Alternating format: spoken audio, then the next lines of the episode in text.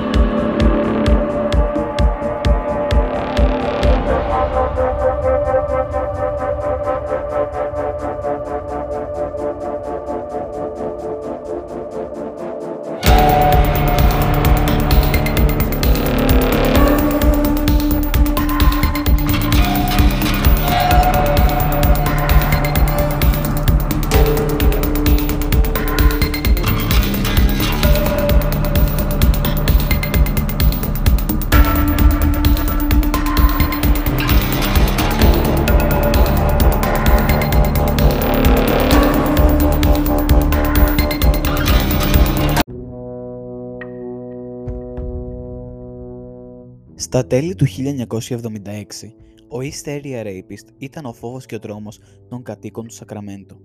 Οκτώ θύματα είχαν καταγραφεί. Επτά από αυτούς βιάστηκαν φρικτά. Θύματα στα χέρια αυτού του παράφρονα μεθοδικού ψυχοπαθούς εγκληματία. Ωστόσο, τώρα που η υπόθεση είχε αρχίσει να δημοσιοποιείται έντονα στις τοπικές ειδήσεις, αυτό δεν θα απέτρεπε καθόλου αυτό το ψυχοπαθή από το να συνεχίσει και να σπείρει το κακό ακόμα περισσότερο. Στις 10 Νοεμβρίου 1976, ημέρα Τετάρτη, επιτέθηκε ξανά. Αυτή τη φορά επιτέθηκε σε μία μαθήτρια γυμνασίου που ήταν μόνη της στο σπίτι. Της είχε επιτεθεί, την είχε δέσει και εξοργίστηκε μαζί της όταν της έκανε μία μάλλον απλή ερώτηση.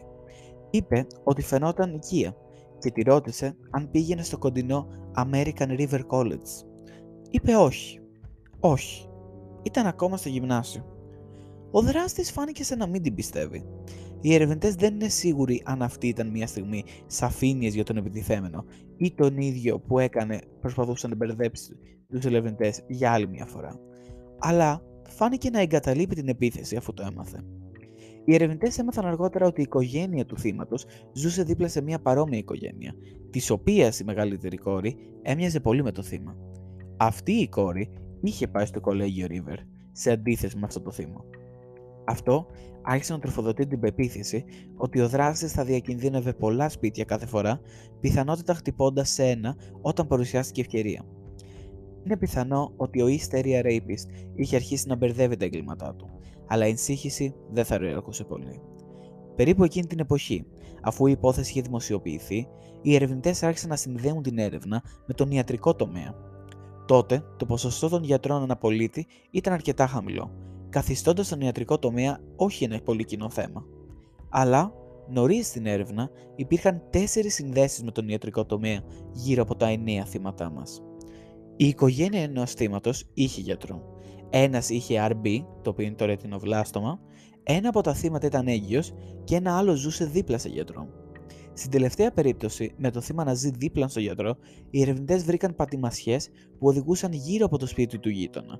Γεγονός που τροφοδότησε τη θεωρία ότι ο East Area Rapist έβγαζε πολλά σπίτια κάθε φορά. Πολλά θύματα υπέστησαν μικρές περικοπές από το μαχαίρι του δράστη και συχνά εντόπιζε το μαχαίρι του κατά μήκος της χιλιά τους, με παρόμοιο τρόπο όπως οι νεκροθάφτες. Ποτέ δεν θα ακροτηριάσει σκόπιμα αυτές τις γυναίκες, αλλά οι ερευνητέ είδαν μια σύνδεση μεταξύ των ήδη βίων ενεργειών του και αυτών των ψευδοσαντιστικών τυχαίων τραυματισμών που έκαναν. Περιτώ να πούμε ότι το να έχεις σχεδόν τις μισές από τι τρέχουσε επιθέσεις συνδεδεμένες με ένα επάγγελμα δεν είναι κάτι που ένας ερευνητής θα προσπεράσει εύκολα. Περίπου εκείνη την εποχή, το 7ο θύμα, του οποίου την ιστορία διηγήθηκα στην εισαγωγή του πρώτου επεισοδίου, βρήκε ένα περίεργο πιθανό αποδεικτικό στοιχείο. Ένα κουτάλι που βρέθηκε κάτω από τον καναπέ στο σαλόνι της. Πολλοί δεν προσπαθούσαν εύλογα να το αντικρούσουν ως ένα ανόητο αποδεικτικό στοιχείο, αλλά μας οδηγεί κατευθείαν στον πρώτο μας πραγματικό ύποπτο. Οι ερευνητές είχαν κυκλοφορήσει μια ειδοποίηση Μπόλο, γνωστή και ως ειδοποίηση Beyond the Lookout. Η ειδοποίηση Μπόλο ήταν για κάποιες παρόμοιων διαστάσεων με τον East Area Rapist. 1,75, 70 κιλά, νέος, με μπλε μάτια και είτε ξανθά είτε καστανά μαλλιά. Ένας από τους υπόπτους που επέστρεψαν ήταν ένας άνδρας ονόματι Art Pinkton, ο οποίος τέριαξε στην περιγραφή, ήταν λίγο μεγαλύτερος από ό,τι είχε περιγραφεί ο δράστης, αλλά αυτό δεν εμπόδισε τους ερευνητές να εκπλαγούν με την πιθανότητα να είναι ο Hysteria Rapist. Ο Pinkton βρέθηκε με ένα πριονοτό μαχαίρι, ένα σουγιά, τρία κατσαβίδια, δύο πέτρες, μία επαγγελματική κάρτα για ένα ψυχίατρο και, ο ναι, ένα κουτάλι στην τσέπη του. Αυτό ήταν πολύ απίθανο να συμβεί για να το παραβλέψουν οι ερευνητές, οπότε προσήχθη και ερευνήθηκε περαιτέρω. Ανακάλυψαν ότι ο Πίνκτον είχε συλληφθεί περίπου 10 χρόνια πριν για μια σειρά βιασμών. Από τότε που φυλακίστηκε, είχε χαρακτηριστεί ως διανοητικά αποπροσανατολισμένος σεξουαλικός παραβάτης και δεν είχε καταφέρει να βρει δουλειά λόγω της κοινωνικής του θέσης. Οι ερευνητές αιτιολόγησαν ότι αυτό του έδωσε αρκετό χρόνο για να συνεχίσει το είδος τη καταδίωξης για το οποίο ήταν γνωστός ο Hysteria Rapist. Προφανώς, ο Πίνκτον αρνήθηκε κάθε εμπλοκής σε επιθέσεις, αλλά παραδόξως η οικογένειά του δεν ένιωθε το ίδιο. Μία από τις αδελφές του, μαζί με τον σύζυγό της, παρουσιάστηκαν στους ανακριτές με πιθανά στοιχεία. Είπαν για το πόσο ο Πίνκτον ήταν προφανώς διανοητικά ανισόρροπος και πω είχε μιλήσει για τις επιθυμίες του να σκοτώσει κάποιον στο παρελθόν. Προφανώς, σύμφωνα με αυτά τα μέλη της οικογένειας, είχε φτάσει στο σημείο να περιμένει με όπλο μια γυναίκα να περάσει, αλλά εκείνη είχε αποφασίσει να κάνει κάτι διαφορετικό εκείνη τη μέρα, σώζοντας την ίδια της τη ζωή. Η αδελφή του Πίνκτον προσέφερε την εργαλειοθήκη του στους ερευνητές, ελπίζοντας ότι θα μπορούσαν να βρεθούν κάποια στοιχεία. Ευτυχώ δεν υπήρχε τίποτα στην εργαλειοθήκη του που να το συνδέει με εγκληματία. Μόνο παλιά μισοσκουριασμένα εργαλεία. Ο Πίνκτον αφέθηκε ελεύθερος λόγω έλλειψης αποδεικτικών στοιχείων και ο Easter Rapist ακόμα ήταν έξω.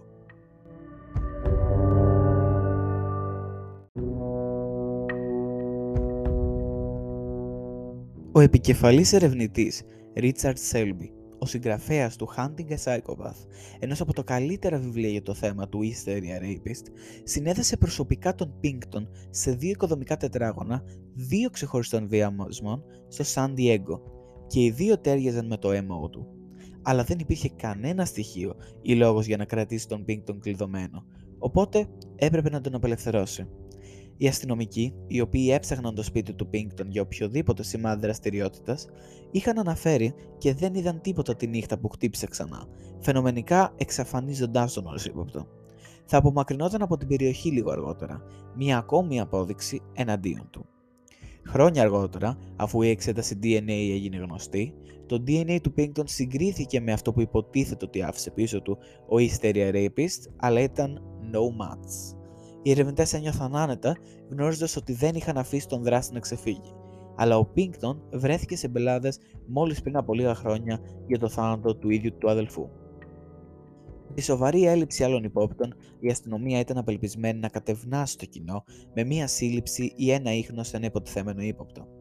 Παρά την αντίσταση ορισμένων από τους κύριους ερευνητές, έγινε συσχέτιση μεταξύ του δράστη μας, του Easter Rapist και ενός άλλου παρόμοιου κατά συρροή δράστη, γνωστού ως Early Bird Rapist.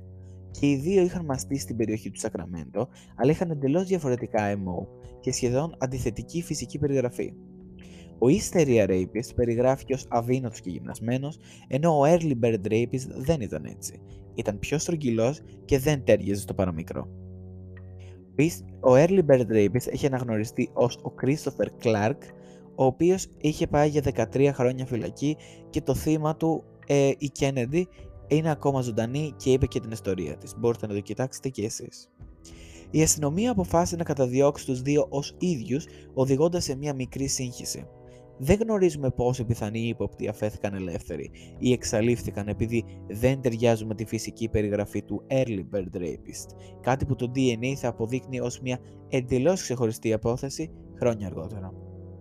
Ο δράστης θα χτυπούσε ξανά στις 18 Δεκεμβρίου, μία εβδομάδα πριν τα Χριστούγεννα. Ένα ακόμη κορίτσι στο γυμνάσιο είχε μείνει μόνος στο σπίτι. Όπως η προηγούμενη επίθεση, αυτό το θύμα ζούσε δίπλα σε ένα μεγαλύτερο παρόμοιο κορίτσι. Ο δράστης ρωτούσε πολλές φορές πότε περίμεναν οι γονείς της πίσω, υπονοώντας ότι παρακολουθούσε το σπίτι για αρκετό καιρό. Όλα φαινομενικά για αυτόν τον δράστη είχαν γίνει σωστά. Αλλά βρέθηκε στο σημείο ένα χαζαπλάστ, το οποίο δεν άνοικε ούτε στο θύμα, ούτε στην οικογένεια του θύματος.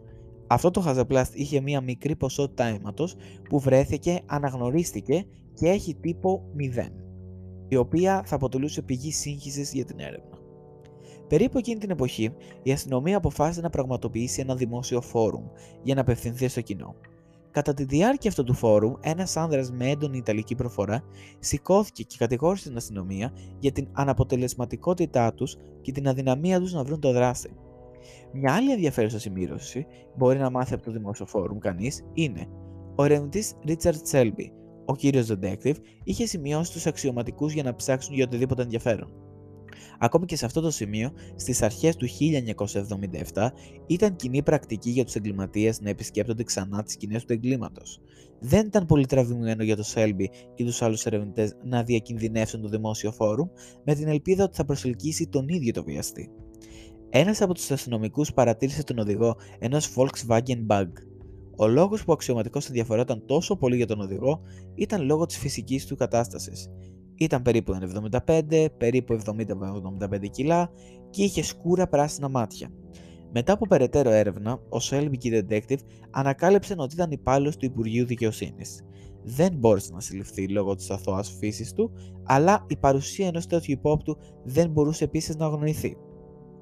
Το 1977 είχε ξεκινήσει επίσημα και επιτέθηκε ξανά στις 19 και στις 24 Ιανουαρίου. Αυτό έγινε λίγο μετά το δημόσιο φόρουμ, στο οποίο πολλοί γνώριζαν τι ακριβώς έψαχναν οι ερευνητές.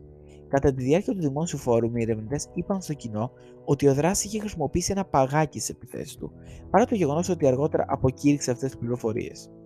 Ωστόσο, σε αυτές τις επιθέσεις που χρονομετρήθηκαν αμέσως μετά το δημόσιο φόρουμ, ο δράστη άρχισε να χρησιμοποιεί ένα παγάκι ως όπλο. Πολλοί το βρίσκουν κάτι περισσότερο από σύμπτωση και μια πιθανή υπενθύμηση ότι ο Hysteria Rapist ήταν παρόν σε αυτή τη συνάντηση. Η αστυνομία έθεσε μια ειδική ομάδα με στόχο τη σύλληψη αυτού του καταστηρωή δράστη. Θα χρησιμοποιούσαν την ίδια τακτική με τον Hysteria Rapist, βαδίζοντας γύρω από τον ίδιο τύπο περιοχών, σκαρφαλώντας μέσα από δέντρα και καλυμμένες περιοχές. Βρήκαν πολλούς υπόπτους, πιθανότατα αποτρέποντας άλλα παρόμοια εγκλήματα, αλλά δεν κατάφεραν ποτέ να πιάσουν τον άνθρωπο που αναζητούσαν. Ο Hysteria Rapist το 1977 δεν το έβαλε κάτω. Ίσα ίσα ήταν από τις πιο καταστροφικές του χρονιές. Θα χτυπούσε ξανά στις 7 Φεβρουαρίου εναντίον μιας ανυποψία μητέρας. Αυτή η μητέρα ήταν μία από τις τολμηρές που αντιστάθηκαν, ίσως από φόβο ότι κάτι θα συνέβαινε στη μικρή της κόρη στο διπλανό δωμάτιο. Παραλίγο να απελευθερωθεί και να κερδίσει τον δράστη, φτάνοντας μάλιστα στο σημείο να τον χλεβάσει για τα λιγότερα εντυπωσιακά ανδρικά του μέρη στη συνέχεια. Ο detective Richard Selby θα έγραφε αργότερα στο βιβλίο του ότι αυτή η γυναίκα ήταν ο προσωπικός ήρωας για αυτόν και εξακολουθεί να είναι. Ήψε ξανά στις 8 Μαρτίου. Τώρα επιτέθηκε στα θύματα του με αδυσόπιτο ρυθμό. Στο θύμα νούμερο 14 μέσα σε λίγους μήνες. Αυτή τη φορά ήταν μια 37χρονη γυναίκα που ξύπνησε γύρω στις 3 το πρωί με έναν φακό στο πρόσωπό της. Αυτό γινόταν ζήμα κατά τεθέν του. Ξυπνούσε τα θύματα του με την εκφοβιστική συγκεχημένη λάμψη ενός φορητού φακού και άρχιζε τις απειλές πριν καν προλάβουν να έρθουν στην καλά τους. Δεν ήταν δύο εβδομάδες αργότερα, στις 18 Μαρτίου, που θα χτυπούσε μία 16χρονη που έφτανε στο σπίτι από τη δουλειά της στο KFC. Σε αυτό το σημείο έγινε φανερό ότι ο δράστη δεν ενδιαφέρονταν για την ηλικία, την εθνικότητα ή την υγεία του θύματος. Επιτέθηκε σε 40 γυναίκες, εξίσου συχνά με το να επιτέθεται σε έβεβες. Ο δράστη μας δεν θα νοιαζόταν καν αν ήταν έγκυος, όπως είχε συμβεί σε μερικά από αυτά τα περιστατικά. Ωστόσο, ήταν δύο εβδομάδες αργότερα που ο Easter Rapist θα έκανε το επόμενο βήμα στο σαδισμό και όλα θα έτειναν προς το χειρότερο.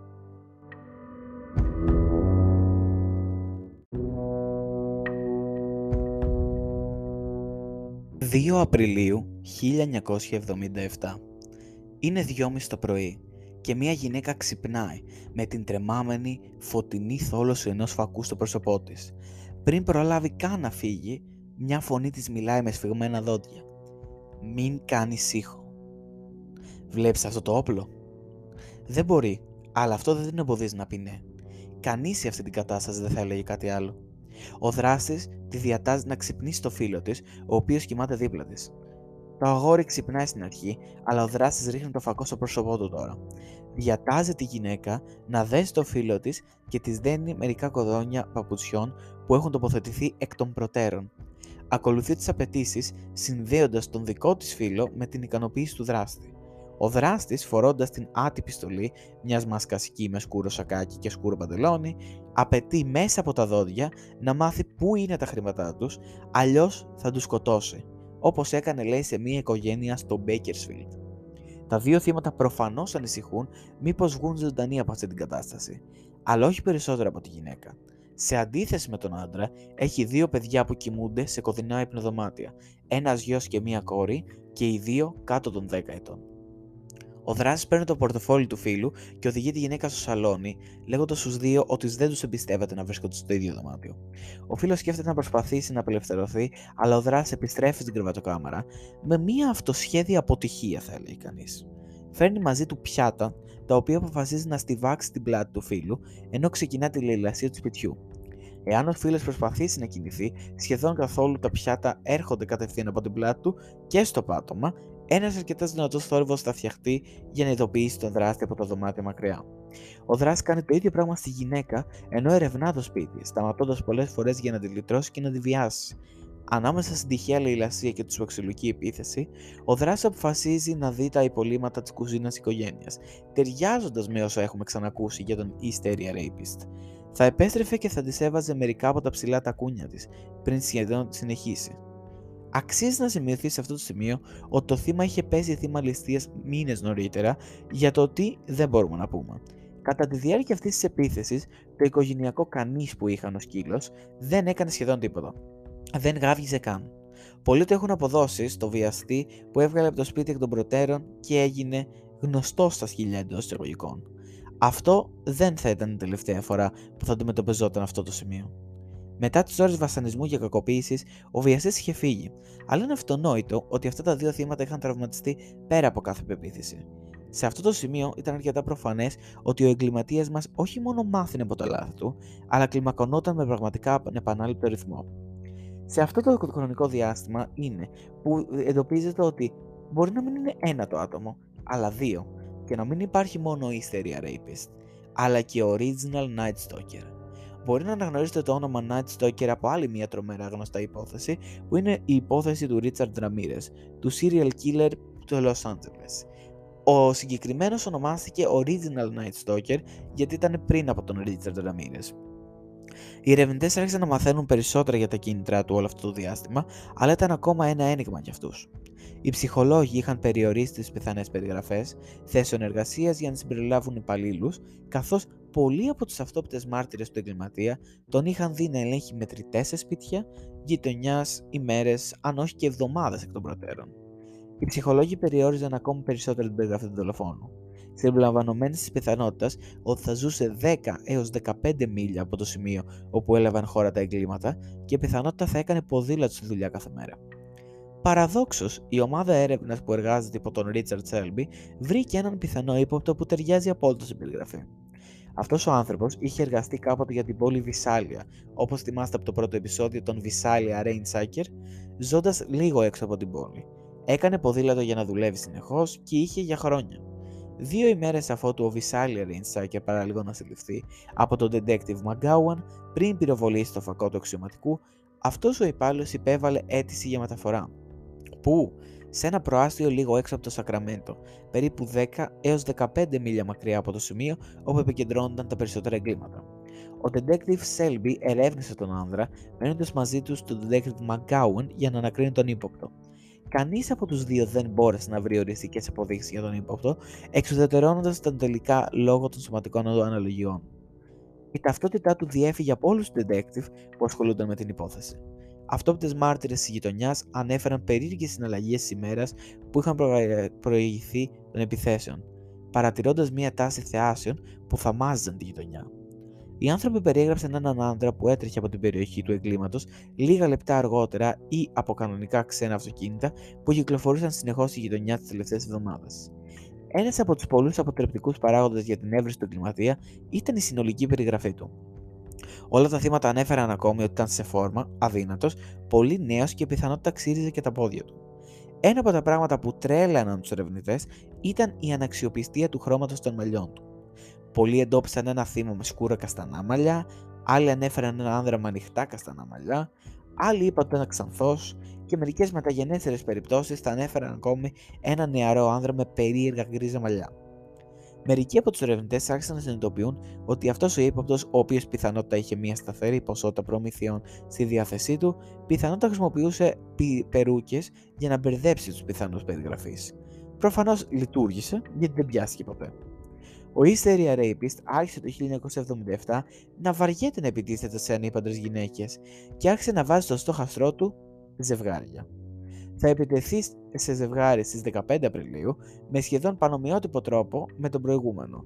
Πάλι στις 3 Μαΐου και μετά δύο μέρες αργότερα στις 5 Μαΐου σε ένα ζευγάρι φίλων που δεν ήταν καν ζευγάρι. Ένα από τα ζευγάρια αποτελούνταν από ένα άνδρα και μια γυναίκα που εργάζονταν μαζί σε ένα φαρμακείο και ένα άλλο είχε μόλις περάσει από μια οδοντιατρική διαδικασία που έπαιρνε μια μάρκα κοδεΐνη για τον πόνο για να αντιμετωπιστεί ο πονόδοντος. Η κοδεΐνη είναι ένα οπιοειδές αναλγητικό το οποίο ασκεί αγωνιστική επίδραση σε συγκεκριμένους υποδοχή οπιοειδών στο κεντρικό νευρικό σύστημα και σε άλλους ιστούς.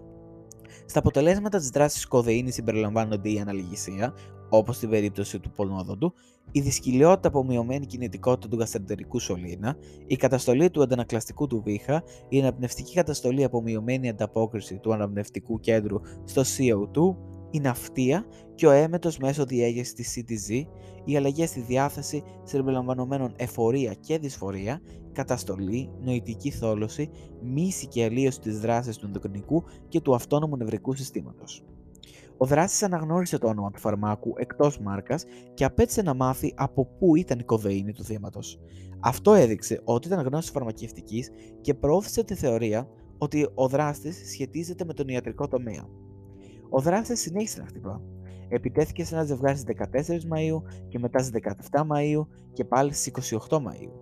Κατά τη διάρκεια των δύο τελευταίων άρχισε να δίνει μεγαλύτερες και ευρύτερες απειλέ. Απείλησε να αρχίσει να σκοτώνει ανθρώπους αν έβλεπε ειδήσεις για την επίθεση τη τηλεόραση στις εφημερίδες, απέτησε από τα θύματα να πούν στα γουρούνια που εννοούσε τους αστυνομικούς ότι ήταν σοβαρός. Μετά τις απίστευτα συχνές επιθέσεις το Μάιο, είχε εξαφανιστεί για μερικούς μήνες. Η έρευνα συνεχίστηκε με την αστυνομία να μηδενίζει πολλούς διαφορετικούς υπόπτους. Είχαμε έναν τοπικό ιεροκήρυκα, ένας έλεγχος πολεμικής αεροπορίας, αλλά κανείς από αυτούς δεν ήταν ο serial killer. Το Σακραμέντο άρχισε να ανακουφίζεται κάπως, ελπίζοντας ότι ο εγκληματίας είχε χαλαρώσει, τουλάχιστον προς το παρόν. Αλλά η ειρήνη τους ήταν βραχύβια, καθώς ο East Area Rapist επέστρεψε σε πλήρη ισχύ το Σεπτέμβριο, επιτιθέμενο σε ένα ακόμα ζευγάρι, αυτή τη φορά όμως επιτέθηκε όχι μέσα στα όρια του Σακραμέντο, αλλά περίπου μία ώρα νότια, στο Στόκτον της Καλιφόρνια. Δεν θα το έκανε συνήθεια, επιστρέφοντας στο Σακραμέντο λίγες εβδομάδες αργότερα. Αρκετά πράγματα συνέχισαν να επαναλαμβάνονται. Τα σκυλιά θα αρνούνταν να γαυγίσουν σε αυτό το μασκοφόρες δολέα. Ο δράστη συχνά θεωρούνταν άσχημος, με αρκετά από τα θύματα του να δείχνουν ότι είτε είχε έντονη οσμή σώματος, είτε απίστευτα κακή αναπνοή. Επίσης, το μικρό του παίο σημειώθηκε ξανά και ξανά. Ένα από τα πράγματα που άρχισαν να γίνονται αντιληπτά ήταν η απέχθεια του δράστη για τη ζέστη. Σε πολλά από τα σπίτια, είτε θα έκλεινε τη θερμάστρα, είτε θα προσπαθούσε να την αποσυναρμολογήσει εντελώς. Οι ερευνητές δεν το σκέφτηκαν πολύ εκείνη τη στιγμή, αλλά όταν λαμβάνεται υπόψη παράλληλα με τα συχνά διαλύματα για να βγει έξω ή να πάει στο ψυγείο, είναι πιθανόν ότι είχε κάποια φυσική αποστροφή στη ζέστη ή ακόμα και ίσως μια ασθένεια που τον ταλαιπώρησε. Πηγαίνοντας πίσω στα κυνηγόσκυλα από το πρώτο επεισόδιο που εντόπισαν είτε έναν έμπορο ναρκωτικών είτε ένα σωματικά άρρωστο άτομο, αρχίζει να φαίνεται ότι ο ύποπτός μας υπέφερε από κάτι αντί να είναι ναρκωμανής. Γιατί δεν έχουμε ιδέα, αλλά θα βοηθούσε να εξηγηθούν οι απουσίες του καθ' όλη τη διάρκεια της εγκληματικής του καριέρας, καθώς και το γεγονός ότι από Ιούνιο μέχρι Αύγουστο δεν επιτέθηκε σε κανέναν. Οι ερευνητές άρχισαν να παρατηρούν κάτι εντελώς διαφορετικό. Πολύ σπάνια ο ύποπτος εξπερμάτιζε. Αυτή η πιθανότητα δεν ήταν βιασμή σεξουαλικής φύσης, και αυτό οδήγησε στην υπόθεση πλήρως στο στατιστικό κομμάτι.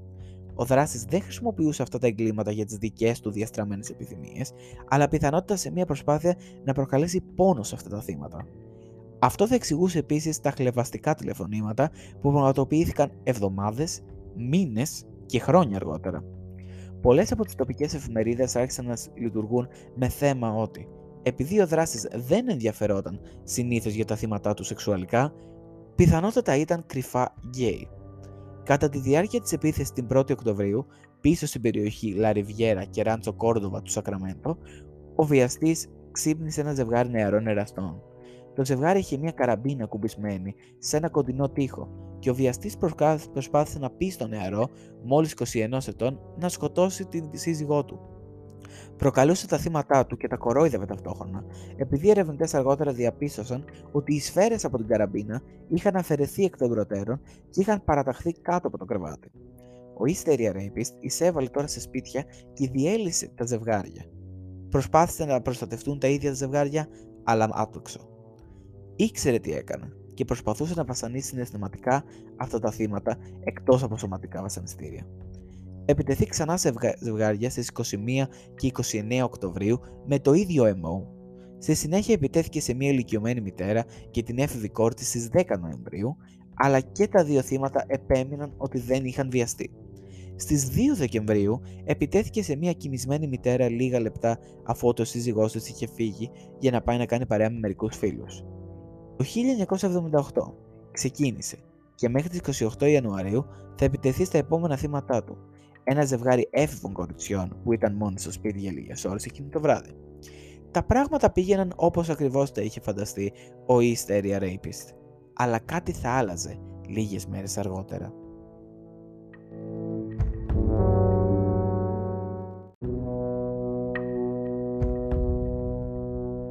Είναι 2 Φεβρουαρίου 1978. Γύρω στις 9 το βράδυ, πυροβολισμοί σπάνε την ψυχρή σιωπή της νύχτας, προειδοποιώντας αυτή τη φιλική γειτονιά για τον επερχόμενο κίνδυνο. Τότε, μια γυναίκα ουρλιάζει. Δεν προέρχεται από σπίτι, αλλά από έξω. Μια πίσω αυλή, σε μια γειτονιά του Ράντσο Κόρδοβα, όπου έχουν συμβεί οι περισσότερες επιθέσεις μέχρι στιγμής. Κάποιοι γενναίοι, ανήσυχοι, τολμούν να κοιτάξουν τουλάχιστον ένας ή δύο σπέβδουν στο τηλέφωνο για να καλέσουν την αστυνομία, αλλά διακόπτονται λίγο αργότερα από πυροβολισμούς. Ο Μπράιαν και η Κέιτι Ματζόρε ήταν ένα νεαρό ζευγάρι που ζούσε στο Ράντσο Κόρδοβα τους πρώτους μήνες του 1978, έχοντας μετακομίσει εκεί λίγους μήνες πριν. Ο Μπράιαν ήταν λοχεία στην πολεμική αεροπορία, έχοντας προηγουμένως σταθμεύσει στην Αλάσκα. Αυτός και η Κέιτι ήταν και οι δύο απόφοιτοι του Λυκείου του Φρέσνο, ο Μπράιαν ήταν μόλις 21 ετών όταν πυροβολήθηκε και σκοτώθηκε και η Κέιτι ήταν 20 όταν πέθανε, λίγες στιγμές αργότερα. Οι δυο τους ήταν παντρεμένοι για λίγο περισσότερα από δύο χρόνια και ζούσαν σε ένα διαμέρισμα στο Ράντσο Κόρδοβα για λίγους μήνες. Η Κέιτι ζούσε στο Φρέσνο ενώ ο Μπράιαν βρισκόταν στην Αλάσκα, οπότε οι δυο τους ήταν πιθανόν ενθουσιασμένοι που ήταν μαζί. Είχαν ένα μικρό σκυλί που ονομαζόταν Thumper το οποίο οι δυο τους περπατούσαν αυτό το βράδυ τη Δευτέρα Φεβρουαρίου. Πολύ λίγα είναι γνωστά για το πώς ή γιατί αυτό το ζευγάρι ξεχώρισε από το σκοπευτή. Μία από τις κύριες ιστορίες που επαναλαμβάνονται ξανά και ξανά είναι ότι ο σκύλος του Θάμπερ, πιθανότατα ένα μικρό κανείς, γλίστρισε κάπως και έτρεξε σε μια γειτονική αυλή. οι δυο τους καταδίωξαν το μικρό σκύλο, σύμφωνα με αυτή την ιστορία, και κατέληξαν στη λάθος αυλή τη λάθος ώρα. Είναι πιθανό ότι σκόνταψαν κάπου. Ίσως συνάντησαν το βιαστή, καθώς αποκαλύφθηκε και καταδίωξε ένα άλλο σπίτι, ίσως ήξεραν ποιος ήταν και θα μπορούσαν να τον αναγνωρίσουν ως ένας από τους πολλούς γειτονές τους, πολλοί κλείνουν στο ότι αυτό ήταν ένα μέρος αυτού του πυροβολισμού. Επειδή ο Easter Rapist δεν είχε σκοτώσει κανέναν ακόμα και ο πυροβολισμός δεν τέριαζε καθόλου με το, ε, με το modus operandi του. Ωστόσο, γνωρίζουμε για ένα γεγονός ότι με κάποιο τρόπο ο Brian και η Κίτη κατέληξαν να συναντήσουν ένα σκοπευτή, ο οποίος κυνήγησε μέσα από μερικές αυλές πριν τους προλάβει και σκοτώσει και τους δύο. Μέχρι σήμερα, η δολοφονία της Katie και του Brian Maggiore είχε συνδεθεί μόνο με τον Easter Rapist, αλλά δεν είχε επιβεβαιωθεί. Ένας γείτονας είχε σχεδόν αποφύγει να γίνει τρίτο θύμα, όταν μία από τις σφαίρες μπήκε από το παράθυρο του σαλονιού του και τον έχασε κατά εκατοστά. Δύο μάρτυρες θυμήθηκαν ότι είδαν έναν ύποπτο παρόμοιο με τον βιαστή να διαφεύγει από τον τόπο του εγκλήματος. Αλλά αυτός ο ύποπτος ήταν ψηλότερος, στεκόταν πάνω από 6 πόδια και φορούσε καουμπόικες μπότες και δερμάτινο μπουφάν, αντικείμενα που δεν είχαν ποτέ πριν συνδεθεί με τον βιαστή. Ένας άλλος ύποπτος είχε εντοπιστεί ώρες πριν, με αυτό να μοιάζει πολύ περισσότερο με τον Hysteria Rapist. Στάθηκε στο σωστό ύψος και φορούσε τη μάσκα σκι που συνδέεται και με τον Night Stalker. Τότε, οι ερευνητέ άρχισαν να πιστεύουν ότι είναι πιθανό ο Hysteria Rapist να είχε συνεργό.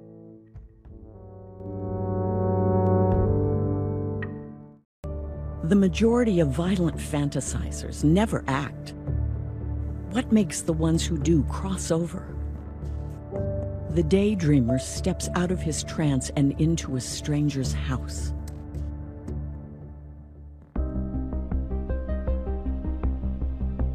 Every time the East Area Rapist strikes in a new city, the police switchboard lights up. Concord Police Department complaint desk.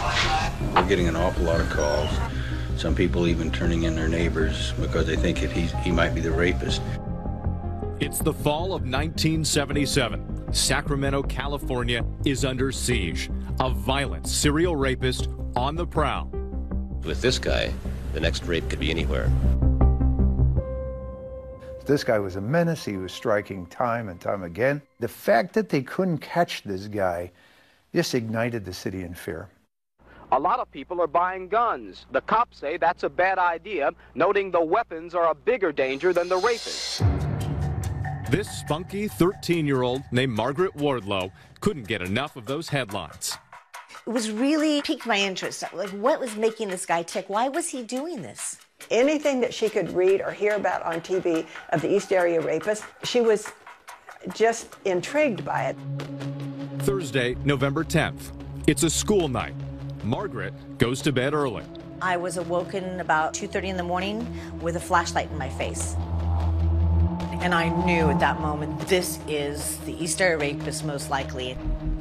Margaret's mother tied up in the next room, the rapist stacking plates on her back. He did that with so many of the victims when there was more than one person in the house. Why would he stack the plates? So if he heard anybody moving, he was right back and told them, don't move, don't move, I'm going to kill you, I'll kill you. Like an alarm system? Yes, like an alarm system. The whole time he'd been threatening me, he'd been saying, Do you want to die? And I answered him very clearly, saying, I don't care. He said, I'm going to kill you, and you told the serial rapist, I don't care. I knew by telling him this, he most likely would leave sooner than later. He wasn't getting what he wanted. He wanted fear. He wanted to see fear in me. Margaret was probably the strongest young victim I have ever talked to.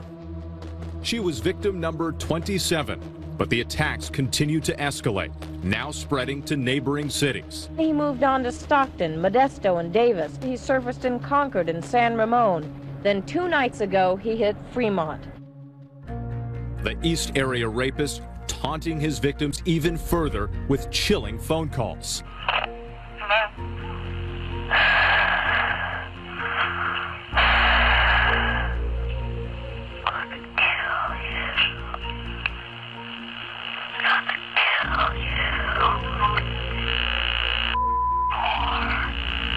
He would say things like, remember the fun we had. And sometimes it was just heavy breathing, but they knew it was him. How long after the fact would he make these calls? Uh, sometimes it was within a week, and sometimes it was years later. So it's as if as soon as a victim started to get comfortable, he would circle back and try to prolong the fear and suffering. He did everything he could to make sure that he tormented them for the rest of their life.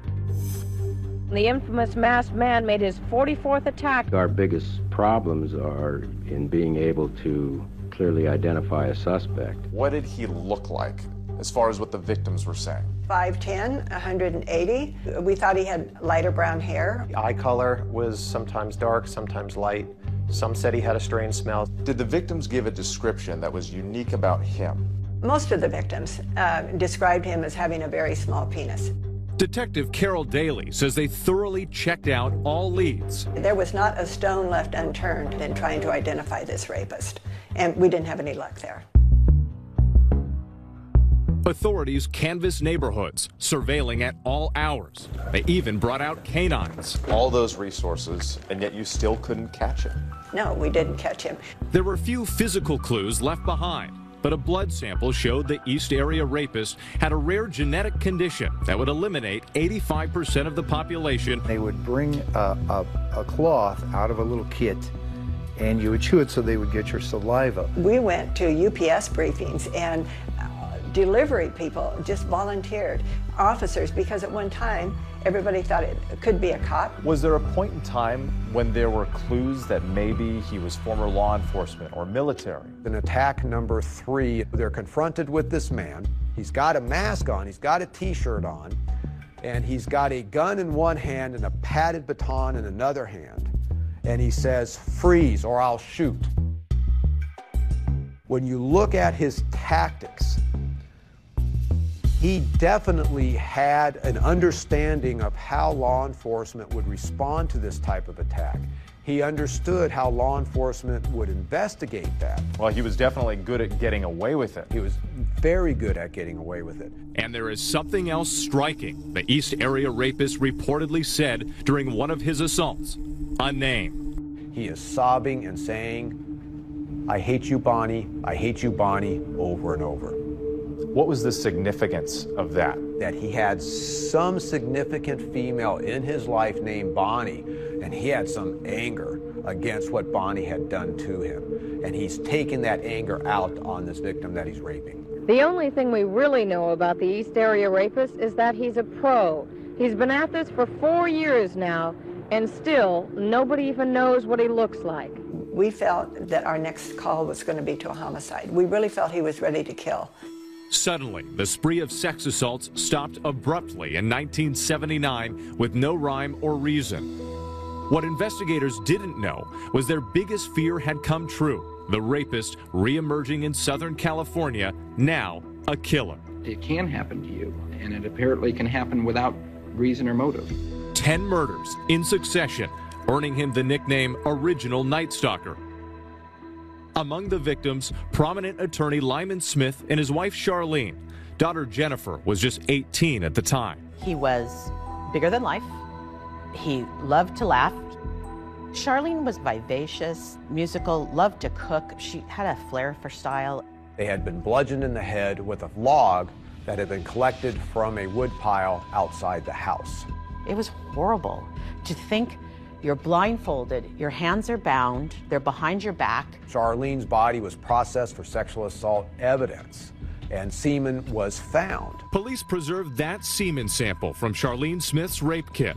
It would take 17 years to match the killer's DNA to the DNA collected at three other murder scenes. So they worked them independently for many, many, many years. It wasn't until the advent of DNA technology in the mid 90s that they were able to link a crime. Then, four years later, in a stunning development, authorities are finally able to connect the original Night Stalker to the East Area rapist. This serial offender was probably one of the most prolific, uh, certainly in California, possibly within the United States. Your serial rapist in Northern California was the same serial killer they were dealing with in Southern California. How significant was that development? Holy smokes, this is like the big break because they got more insight, 50 cases worth of investigation. Now they know the rapist and the killer are one man, a 10 year crime spree spanning 500 miles, at least 12 murders and 50 rapes, investigators say, now rebranded as the Golden State Killer.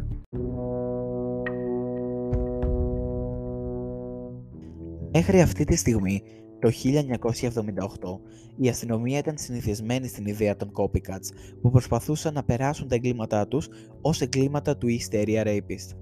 Υπέθεσαν ότι θα γλίτωναν από τα εγκλήματά τους, αλλά βασίζονταν στα μέσα ενημέρωσης για τις πληροφορίες τους και συχνά έκαναν λάθος σημαντικές λεπτομέρειες που οδήγησαν στη σύλληψή τους.